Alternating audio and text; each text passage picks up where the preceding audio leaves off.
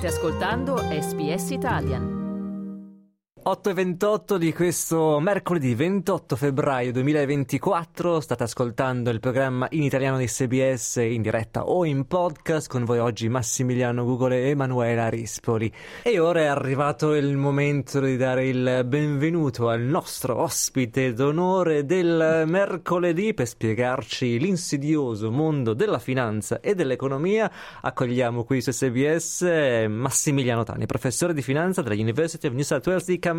Ciao Max. buongiorno.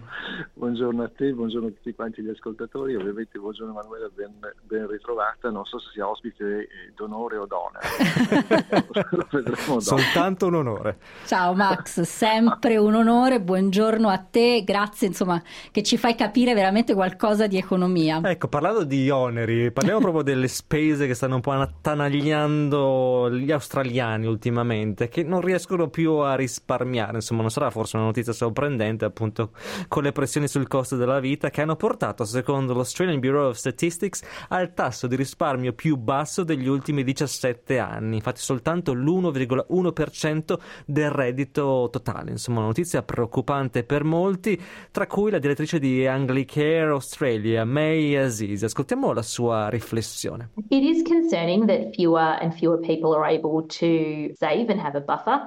Uh, but it's also not surprising because we know that rents have been going up by about 10% every single year. Rents have gone up by about 75% since the onset of the pandemic.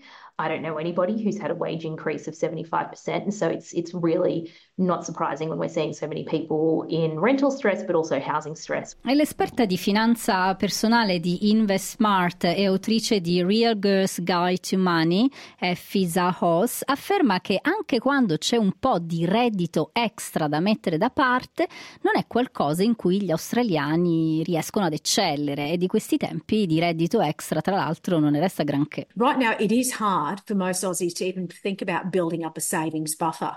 We've spent the last three years really ripping out our savings. Most experts say you need six months worth of your salary in an emergency account.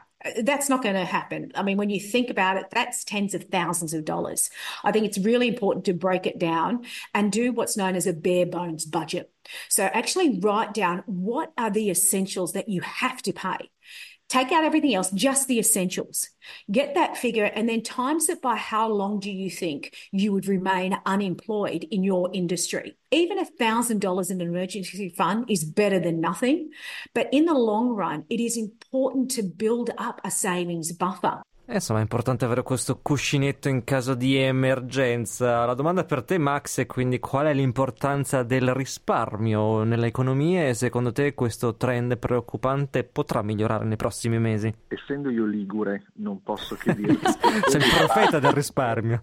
Assolutamente fondamentale. Insegnaci. Però, però ti dico per quale misura. A parte che in Italia, quando io facevo la scuola 2500 anni fa, c'era una materia, o perlomeno una volta all'anno, se non altro forse in Liguria, non so se in altre zone d'Italia, se voi avete l'elementare in Italia, però c'era la giornata del risparmio e quindi già dall'epoca uno ti, ti faceva eh, diciamo così, apprezzare per quale motivo uno doveva avere il porcellino salvadanaio dove mettevi dentro, che ne so, le 100 lire o le 50 lire che ricevevi all'epoca.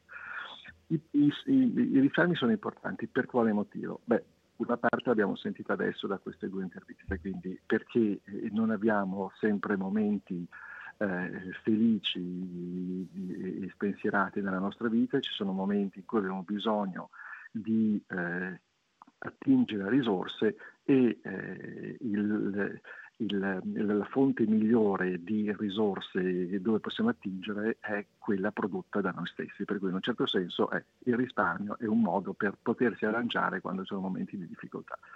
Però il risparmio è anche importante per, motivo, per, per un altro motivo. Quale? Il fatto che quando noi eh, risparmiamo diamo la possibilità ad altri di investire. E quindi se noi pensiamo a, a, avere un nuovo aeroporto, una nuova strada, una nuova scuola, un nuovo ospedale, eh, non è perché eh, i soldi per farli vengono eh, calati così dal cielo come eh, insegniamo in economia, vengono buttati giù dall'elicottero. Ma eh, esistono perché eh, esistono dei risparmi che consentono a investitori di andare a prendere soldi a prestito e fare questi investimenti. Per cui ha due funzioni il risparmio, aiutare noi stessi in momenti di difficoltà, ma anche aiutare l'intera società in cui viviamo producendo dei risparmi che possono essere utilizzati per investimento.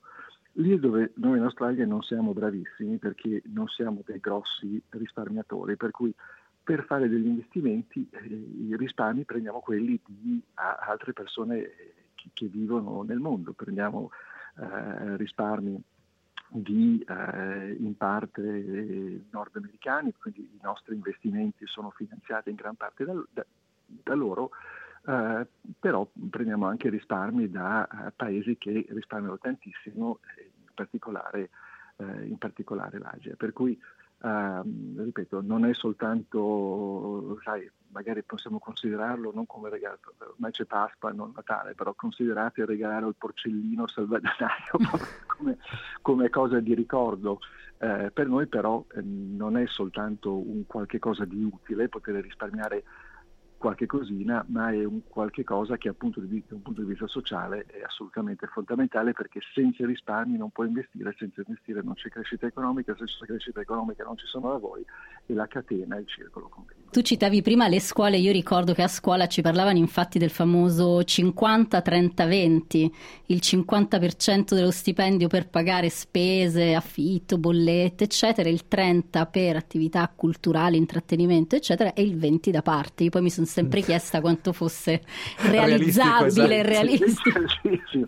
Il 20 soprattutto eh, al giorno d'oggi dove, sai, a differenza, eh, ripeto, eh, qualche tempo fa era possibile avere un lavoro e pensare che questo lavoro, per quanto potesse piacere o non piacere, uno poteva averlo tutta la propria vita lavorativa, quindi arrivavi fino all'età della pensione e dicevi, beh, questo lavoro mi piace o non mi piace, però il lavoro ce l'ho. Oggigiorno la cosa non è così, quando va bene hai un lavoro che ti dura due anni, tre anni, c'è tantissimo part-time, quindi c'è tantissima gente che non riesce proprio a risparmiare perché non ha l'elemento principale per farlo, vale a dire un lavoro più o meno sicuro che le consenta di, di, vivere e affrontare non soltanto le spese normali ma anche eh, di, vabbè, metto qualcosa da parte per eh, i famosi rainy days, giorni di pioggia, non so come dica in italiano, però insomma ci siamo capiti. Sì, sì, le annate magre.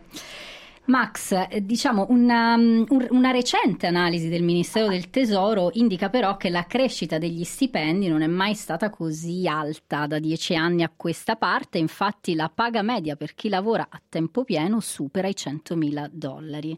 E negli scorsi mesi si è molto parlato dei profitti delle aziende e di come questi profitti fossero i veri colpevoli dell'inflazione, mentre secondo questa analisi sarebbero i salari troppo alti a causare l'aumento dei prezzi Cosa ne pensi?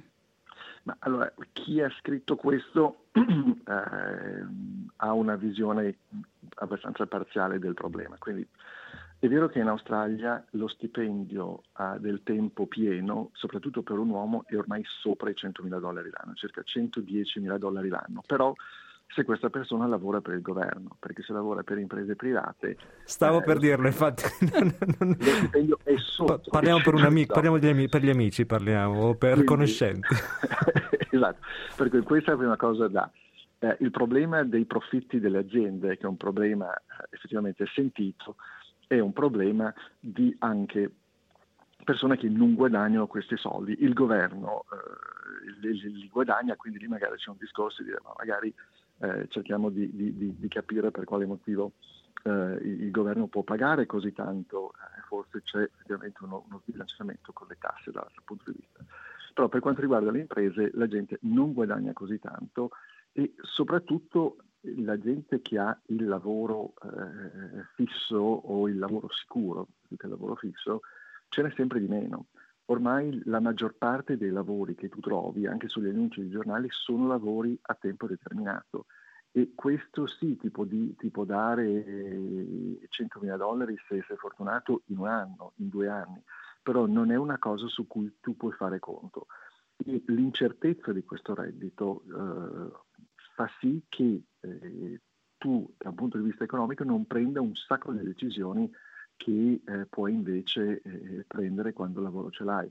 da prendere casa, da sposarti, da fare figli, da fare vacanze, da spendere un attimino di più, da pensare di costruirti un futuro.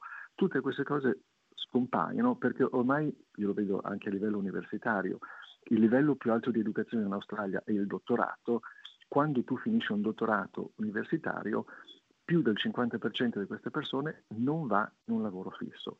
Quando va bene hanno lavori che durano due o tre anni nei quali tu speri di poter arrivare ad avere eh, un, un, lavoro, però in posizioni con lavoro indeterminato sono veramente eh, sempre più scarse ed è lì il problema dal punto di vista del lavoro, non è il fatto di quello che uno guadagna, soprattutto nel settore privato dove, ripeto, gli stipendi sono ben più bassi che nel settore pubblico. Quindi non è colpa degli stipendi alti se c'è l'inflazione, questo dici? Assolutamente, assolutamente no. Ok, e questo ci rassicura, ci dà qualche speranza per il futuro. Comunque nel futuro prossimo sappiamo che mercoledì prossimo perlomeno parleremo nuovamente con te, vero Max? Speriamo. Inshallah, come si dice. Come si dice, tocca legno, ferro. Tutto Tocca tutto quello, quello che vuoi, ma ti aspettiamo. Ciao Max, grazie mille. Grazie a voi tutti gli Ciao Max. Ciao, ciao, ciao. Ti piacerebbe ascoltare altre storie come questa? Puoi farlo tutti i giorni iscrivendoti ai nostri podcast su iTunes.